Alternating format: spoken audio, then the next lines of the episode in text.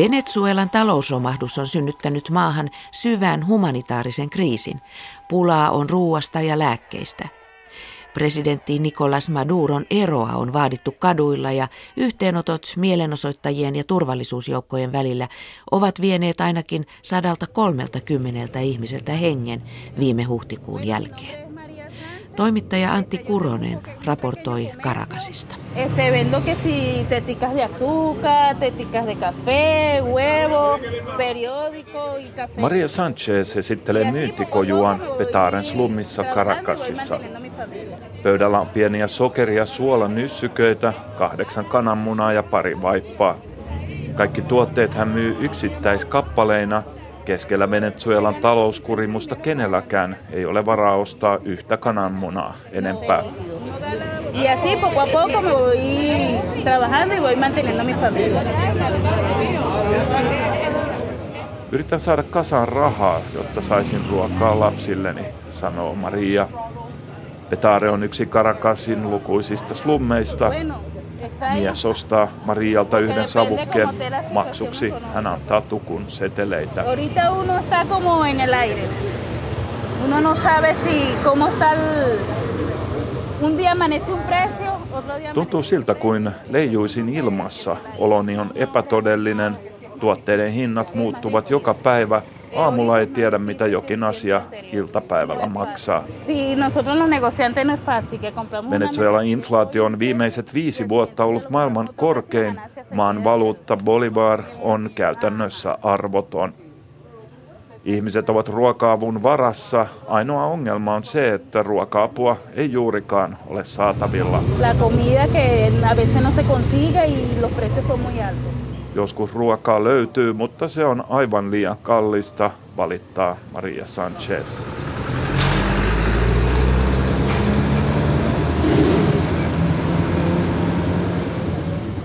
Lähdemme Petaren slummin kukkuloilta kohti kaupungin keskustaa. Matkassani on kaksi turvamiestä. Venezuelan järkyttävä rikollisuus on vain pahentunut sen jälkeen, kun talous lopullisesti romahti kolme vuotta sitten. Silloin öljyn maailmanmarkkinahinta puolittui. Öljyn viennin lisäksi Venezuelalla ei ole juuri muita tuloja. Menoja sen sijaan riittää. Suurin osa kansasta elää valtion tukeman halvan tuontiruuan varassa. Maapresidentti Nicolas Maduro on yrittänyt paikata budjettialijäämää muun muassa painamalla lisää rahaa kohtalokkain seurauksin. Karakasin keskustassa ihmiset jonottavat pankkiautomaatin luona. Rahaa saa nostaa vain viikon päivinä ja silloinkin hyvin pienen summan, joka vastaa yhtä Yhdysvaltain dollaria.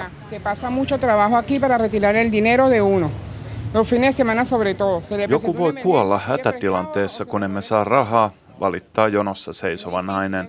Hänen mukaansa rahat ovat usein loppuautomaateista. Vieressä seisoo mies, joka on menossa ruokajonoon, kunhan saa nostettua vähän rahaa. Hänen eläkkeensä vastaa kymmentä Yhdysvaltain dollaria. So how, how can you survive on $10 a month? Uh, you cannot. Uh, you meet the rest of the family. You need uh, the rescue the sons, daughters, and the rest of the people. Matka Venezuelan pääkaupungin halki on absurdi kokemus. Eri puolilla ihmiset jonottavat ruokaa, lääkkeitä, hammastahnaa, vaippoja, ties mitä.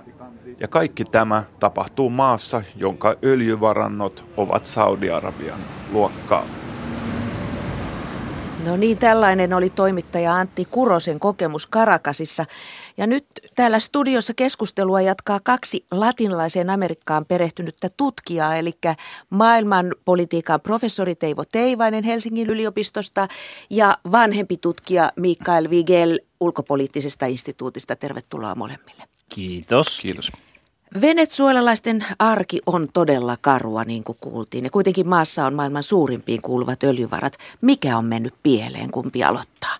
Mikael. No kyllä talouspolitiikka ainakin on mennyt pahasti pieleen, kun on tämmöinen kriisi nyt päällä ja, ja, ja, ja tänä päivänä voidaan puhua varmasti jopa humanitaarisesta kriisistä, kun sieltä, sieltä lähtee jo venezuelaiset pakoon, joka, joka kieli kyllä siitä kriisin syvyydestä. Eli, eli varmasti on harjoitettu aika lyhytnäköistä talouspolitiikkaa. Ja nyt kysymys kuuluu, kuka on harjoittanut Teivo Teivainen? Onko kyse presidentti Nicolas Maduron virheistä vai kenen? No onhan siinä Venezuelan talouskriisissä taustalla myös pidemmän tähtäimen äh, semmoinen sitoutuminen yhteen vientituotteeseen öljyyn ja kun öljyn hinta on romahtanut tai merkittävästi laskenut maailmanmarkkinoilla pari vuotta sitten, niin se osoittaa myös tämmöisen yksipuolisen vientistrategian ongelmat. Mutta toki Venezuelassa on ollut kaikenlaisia muita ongelmia, esimerkiksi valuutta, säännöstely ja se, että on pidetty yllä erityyppisiä valuuttakursseja, niin sitä kyllä aika monet sekä hallituksen tukijat että vastustajat pitää yhtenä ongelmana, joka on johtanut sitten erilaiseen keinotteluun ja muuta, jota voi nähdä niin kuin hallituksen omassa talouspolitiikassa yhtenä syynä tähän kriisiin. Näitä öljytulojahan tuli valtavasti 2000-luvulla ja niitä olisi voinut käyttää hiukan viisaammin monipuolistamaan sitä talousrakennetta, investoimaan pitkäkantoisemmin ja rahastoimaan niitä niin, että tulevatkin sukupolvet pääsisi niihin, niihin vähän kiinni ja näin, että, mutta sitähän ei tehty. Hmm. Ei Chavezin aikanakaan. Onko öljy kirous maalle? Yleensä sitä pidetään kai siunauksena ja rikkauden lähteenä öljytalouteen liittyy haasteita, omanlaisensa haasteet. Maissa, joissa on paljon öljyvarantoja, niin se korruptoi valtion aika helposti. Se johtaa myös tämmöiseen yksipuoliseen talousrakenteeseen, jossa kaikki rupeaa pyörimään sen öljyn ympärillä. Mutta totta kai, kun katsotaan jotain Norjaa, niin eihän sen tarvi olla kirous. Mutta siinä täytyy harjoittaa sitä aika, aika kauaskantoista politiikkaa, rahastoida näitä öljytuloja eikä laittaa niitä heti, heti menemään. Ja Venezuelan kohdalla tämä yksipuolistuminen on äh, monen vuosikymmenen äh, pituinen historia, eikö niin Teivo Teivainen? Kyllä, joo. Toki nyt tässä Hugo Chavezin kaudelle sattuu erittäin hyvä öljyn hinnan ja yleensäkin raaka-aineiden niin hintakehitys, joka merkitsi latinalaisessa Amerikassa, Venezuelassa, Brasiliassa ja monessa muussa paikassa, että edettiin elettiin aika hyvien talouslukujen kautta 2000-luvun ensimmäistä vuosikymmentä. Ja nyt se on sitten näkynyt eri puolilla Venezuelassa poikkeuksellisen voimakkaasti, että kun raaka-aineiden hinnat on lähtenyt laskuun, niin maa on ajautunut talous kriisiin. Mutta kyllä siinä taustalla tietenkin on myös se poliittinen kriisi. Se on tavallaan vähän niin kuin valuvika Venezuelan poliittisessa järjestelmässä, että se keskittää hyvin vahvasti valtaa hallitukselle ja presidentille. Ja se helposti johtaa semmoisen hyvin polarisoivaan politiikkaan, jossa oppositio sitten kokee jäävänsä täysin ulkopuolelle ja, ja eikä ole sitten insentiivejä eh, sopia asioista. Niin, minkä takia siellä on päässyt näin tulehtuneeksi tämä tilanne? Te kun seuraatte laajemminkin latinalaista Amerikkaa, niin onko siinä maanosassa jotain sellaista, joka tekee, äh, niin kuin antaa mahdollisuuden sille, että jostain maasta tulee näin valtavan polarisoitunut? Kyllä mun mielikuvissa jo niin kuin Hugo Chavezia edeltävältä ajalta, niin Venezuelassa se semmoinen aggressiivinen vastakkainasettelu on ollut läsnä aika pitkään. Muistan, kun oli ensimmäistä kertaa Venezuelassa vuonna 1989 alussa, niin oli kyllä todella ahdistava, aggressiivinen tunnelma, jossa, jossa oli sitten niin kuin väkivaltaa kaduilla. Ja toki sitten Chavezin kaudella ja nyt ehkä vielä enemmän hänen seuraajansa Maduron kaudella, niin sit hallituksen semmoinen ärhentelevä, aggressiivinen retoriikka on entisestään sitten niin kuin lisännyt tätä vastakkainasettelua. Mutta kyllä mä näen, että siellä on latinalaisen Amerikan mittakaavassa poikkeuksellisen voimakas nimenomaan se polarisaatio ja vastakkainasettelu enemmän kuin missään naapurimaassa. Katsotaanpa sitten, miltä edesmenneen presidentin Hugo Chavezin alulle panema sosialismi näyttää karakasilaisesta slummista käsin. Sí, mi perolita, esta perolita, mire como está de negrita, pero yo la adoro porque ahí me sale el café rico. sí. Omalla kaasuhellallaan omassa keittiössään Marisol oli vaares keittää kahvia. ¿Cómo lo quieren? ¿Así negrito o con leche? No, no, no, negrito, negrito. Marisol on chavista henkeen ja vereen. Hän uskoo presidentti Hugo Chavezin 2000-luvun alussa aloittamaan vasemmistolaiseen bolivaariseen vallankumoukseen.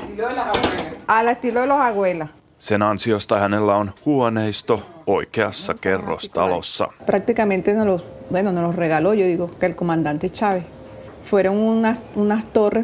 Tämä talo on Chavezin lahjoitus. Muutimme tänne 11 vuotta sitten slummista, kertoo Marisol.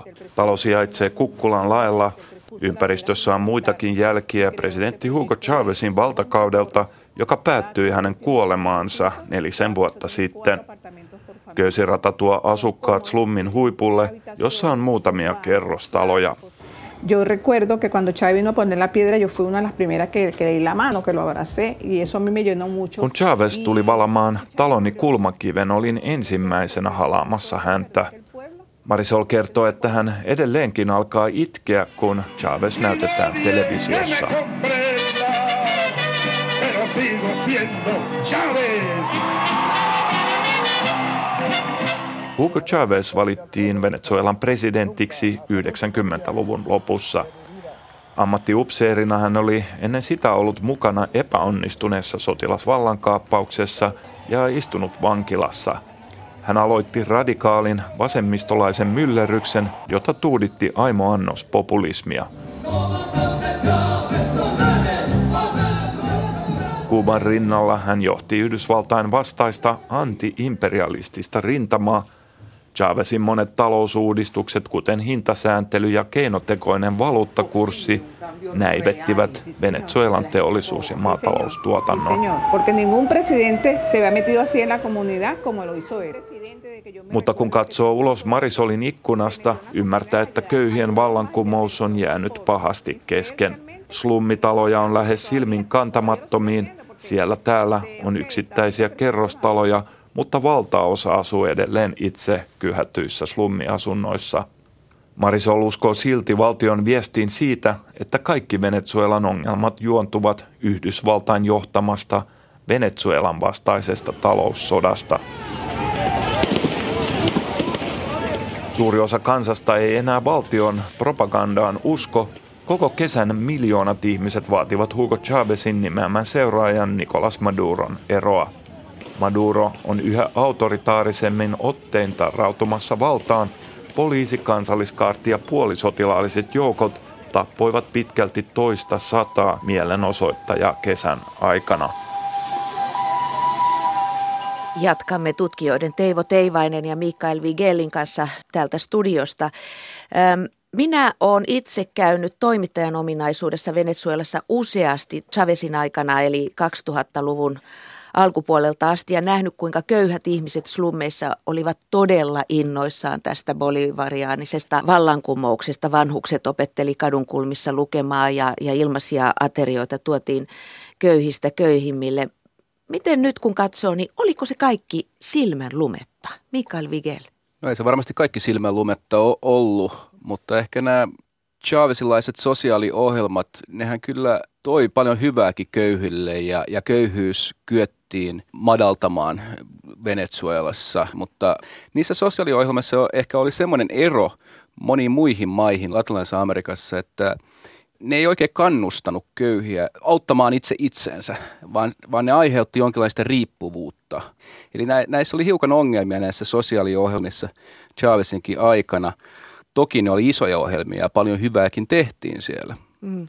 Oletko samaa mieltä Teivo? No ei siinä mielessä ollut silmänlumetta, että jos katsoo tilastoja, vaikka YK on inhimillisen kehityksen tilastoja, niin kyllä Chavezin aikana melkein kaikilla inhimillisen kehityksen indikaattoreilla asiat parani Venezuelassa. Että se nyt on semmoista niin kuin kovaa dataa, objektiivista dataa, joka usein jäi huomiotta, kun kauhisteltiin sitä, että miten autoritaarista ja se meininki oli, niin kuin monella tapaa olikin. Mutta kyllä nämä niin kuin lapsikuolleisuus ja vastaavat niin kuin indikaattorit parani selvästi. Ja nyt aikana. mennään kovaa vauhtia alaspäin taas. No nyt on, nyt on myös tullut niin 2014-2015 jälkeen monet puhuu, että se äh, meininki on mennyt myös semmoiseksi, että niihin tilastoihin on aiempaa hankalampi luottaa, että Venezuelassa tämä niin kuin, tilastointikin on, on tullut hankalammaksi, mutta on, jos ei nyt ole vielä – näkyvissä noissa tilastoissa valtavaa romahdusta, niin ei ne nyt ainakaan parempaan suuntaan menossa. Ja monin tavoin tulee ihan luotettavaa tietoa, että huonompaan suuntaan ollaan monilla noilla mittareilla menossa. No tämä Venezuela on semmoinen aihe, joka jakaa ihmisiä erittäin vahvasti myös täällä Suomessa asti. Sen huomaa esimerkiksi siitä palautteesta, mitä me täällä yleensä saadaan jutuistamme. Eli on ihmisiä, jotka ovat sitä mieltä, että Chavez Maduro ja kumppanit ovat kerta kaikkiaan roistoja ja siitä kaikki ongelmat. Ja sitten on toinen mielipide, joka on sellainen, että on olemassa kansainvälinen salaliitto Venezuelan sosialismia vastaan. Jos nyt yrittäisi tutkijoiden kanssa vähän selvittää, että kumpi on oikein vai onko kumpikaan, niin kysyn ensin, ovatko chavistat teidän mielestä roistoja? Teivo Teivainen. No kyllähän siellä joukossa mitä ilmeisimmin on äh, myös – rikoksiin syyllistyneitä ihmisiä. Mikael Vigel, mikä on sinun näkemyksesi?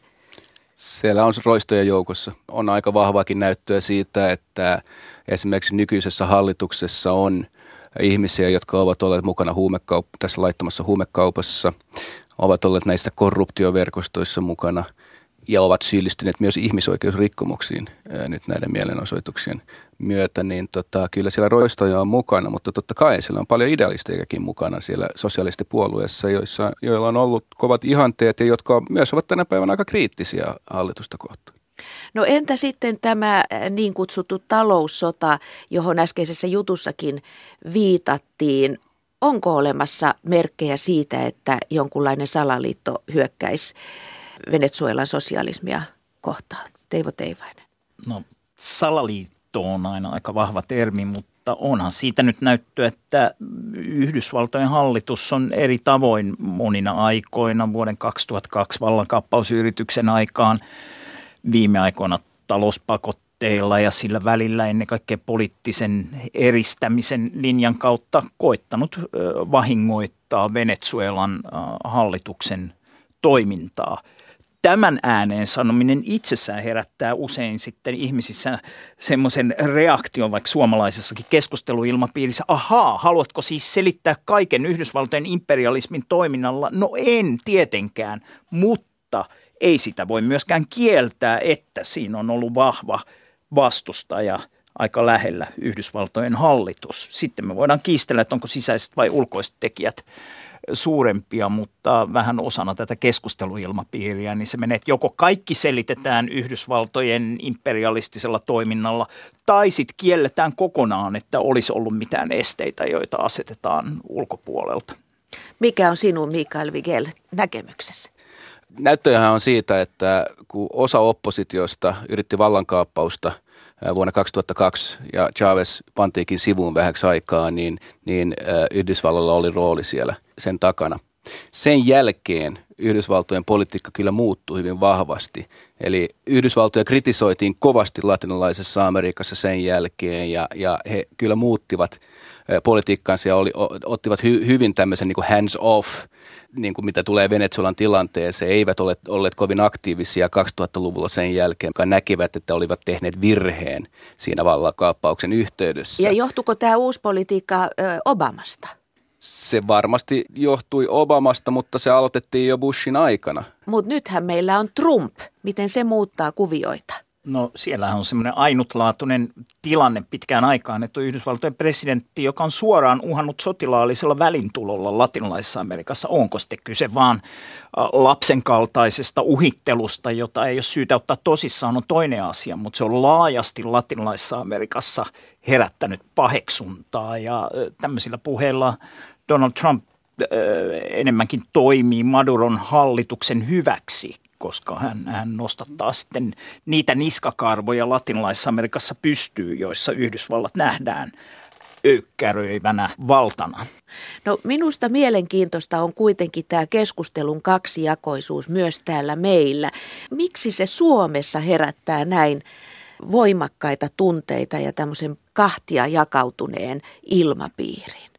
Suomessahan sen huomaa, että osa keskustelijoista peilaa siihen Venäjä-keskustelua, joka Suomessa toki jakanut mielipiteitä pitkään, että nähdään, että koska Venezuelan hallitus on jollain tavalla ollut hyvissä väleissä Venäjän viimeaikaisten hallitusten kanssa, niin silloin, jos on kriittinen Venäjän hallitusta vastaan, niin sitten vaikkei Venezuelasta tietäisi yhtään mitään, niin tulee semmoinen selkäydinreaktio, että sitä on vastustettava ja kritisoitava. Ja joillakin sitten se puolustusreaktio taas, että jos, jos ei pidä Yhdysvaltojen toiminnasta maailmalla niin kuin Venezuelan sitä vastaan, niin sitten on kaikin tavoin puolustettava Venezuela ja kiellettävä kaikki ongelmat, mitä siellä on ja syytettävä joka asiasta imperialismia. Ja se on todella kaksi. Ja mä en siis ei Syyria, ei itse Venäjä, eikä oikeastaan mikään muu maa, jota seuraan, aiheuta samanlaista kaksijakoisuutta kuin Venezuela Suomessa ja monessa muussa paikassa. Ja tietenkin osalle ihmisistä Venezuela Chavezin aikana oli jonkinlainen ihanne ja, ja nyt sitten kun Venezuela on ongelmissa ja, ja se, se politiikka johti ongelmiin ja, ja ehkä nähdään, että, että siinä on aika paljon autoritaarisia piirteitä, niin se on tietenkin, se on tietenkin hiukan kivuliasta sitten, sitten nähdä, että tämä tavallaan ihanne rappeutuu siinä, siinä tällä tavalla ja se ehkä polarisoi, tekee tästä keskustelua hiukan vaikea myös. Hmm. Mennään vielä hetkeksi takaisin Venezuelaan sillä tavalla, että kysyn teiltä, ollaanko siellä jo diktatuurissa? Ollaan kaikilla mittarilla diktatuurissa jo. Mutta mä ehkä tähän vielä, että kyllähän Chavezin aikana jo, jo kavennettiin esimerkiksi oikeuslaitoksen itsenäisyyttä, kavennettiin lehdistön vapautta, keskitettiin valtaa hyvin vahvasti presidentille ja, ja, ja tota, Chavezhan jo perusti aikanaan tämmöisiä paramilitaariryhmiä, eli aseistettiin katujoukkoja joukkoja, militarisoitiin hyvin vahvasti valtio. Eli nämä on, on semmoisia asioita, mitä ei tietenkään kuulu semmoiseen, semmoiseen normaalin, normaalin äh, demokratiaan, mutta mut toki sillä vaalipelisääntöjä noudatettiin. Niitäkään ei oikein noudateta enää tänä päivänä Venezuelassa, joten nyt on hyvin hankala puhua tänä päivänä demokratiasta ja, ja kyllä se on diktatuuriin mennyt Venezuelassa tänä päivänä mutta aika iso indikaattori äh, tälle niin kuin siirtymälle pois demokraattisista pelisäännöistä on se, miten äh, vaaleilla ja ilmeisesti suhteellisen vapailla vaaleilla valittu parlamentti on syrjäytetty. Mm. Tämä on ehkä se isoin syy sille, että kansainvälisessä keskustelussa ja kansainvälisissä lehdissä Venezuela on aiempaa enemmän ja aiempaa oikeutetummin alettu kutsua diktatuuriksi. Ja tämä on tapahtunut aika äskettäin. No miten Venezuelan kriisi voi päättyä? Mitä vaihtoehtoja on?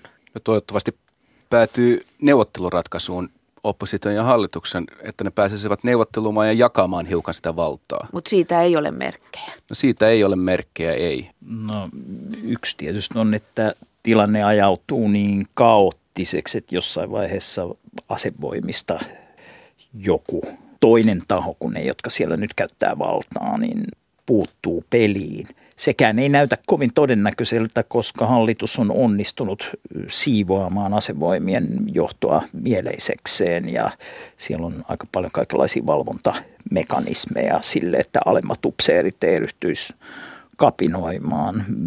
Eli ymmärränkö, että veikkaatte, että tilanne vain jatkuu ja syvenee? Kyllä se siltä näyttää tällä hetkellä. Ei ole, ei ole mitään merkkejä siitä, että Maduro myöntyisi vaaleihin, koska hän tietää ja hänen kumppaninsa tietävät, että ne, ne häviäisi ne vapaat vaalit aika pahasti ja eivät, eivät niihin siksi ryhdy. Näin sanoi vanhempi tutkija Mikael Vigel ulkopoliittisesta instituutista ja keskustelussa oli mukana myös professori Teivo Teivainen Helsingin yliopistosta. Ja tähän päättyy maailmanpolitiikan arkipäivää tänään.